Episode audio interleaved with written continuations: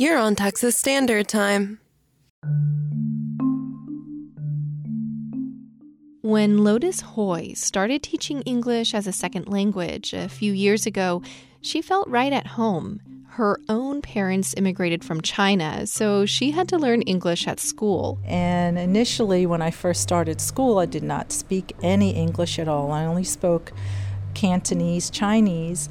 And as I was growing up, it was difficult for me to continually translate for my parents who spoke no English. When her students come to Pershing Middle School from places like Central America, the Philippines, and Sudan, Hoey can relate to them pretty easily. But not last fall, when Emiliano Campos joined her classroom about a month after everyone else. At 15 years old, he was older than the other seventh graders, and Emiliano, whose family's from Mexico, was still struggling with the language. I didn't like English because it was difficult to, to read and talk. It wasn't just that English was hard. Emiliano says he'd see other students get bullied at school, or he'd be the target. They say bad words of my state, Mexico, or United States.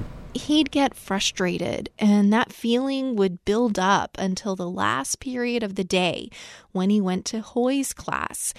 There, Hoey felt if she even looked at Emiliano the wrong way, he'd shut down, or worse. You could see the anxiety building up, and that he was ready to shout back at me or say something in a disrespectful manner. Perhaps he would uh, throw a couple of F bombs, even walk out of the classroom.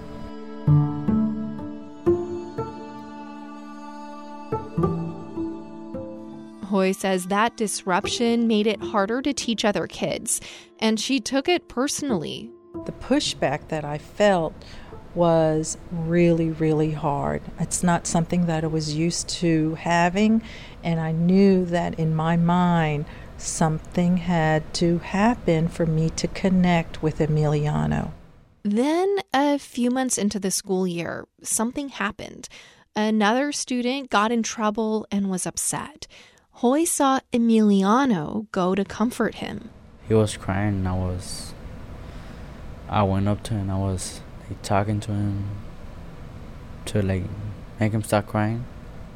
When Hoey saw Emiliano show a softer side, she realized basically in a blink of an eye that no, it, it's not him. It's totally me. It had to, I had to change the way I thought about students, especially students that had anger.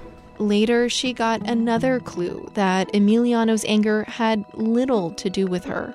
The class was studying the story of Anne Frank. One assignment was to draw a family tree.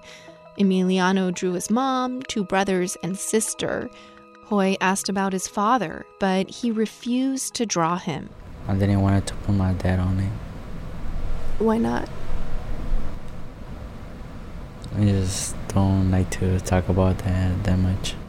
Hoey realized Emiliano had some issues at home, although he's hesitant to go into specifics, and she respects that.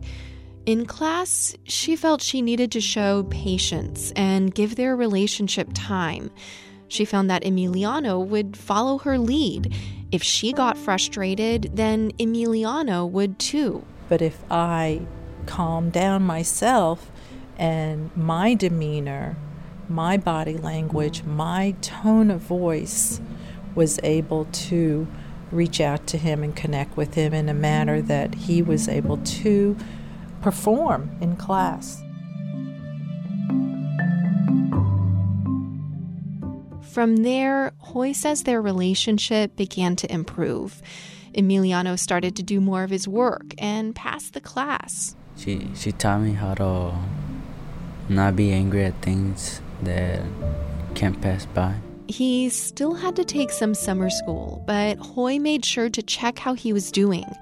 Now he's back in her classroom, not as a student, but to help Hoey coach other students who don't know English. It makes me feel like I can do more things that I thought I couldn't do. He has now gotten to the caliber of being a class leader, a leader as an eighth grader, somebody that other students respect.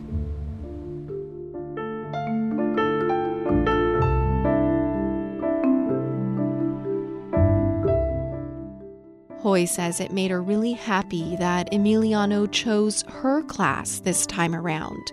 That, she says, was an honor. In Houston, I'm Laura Isensee.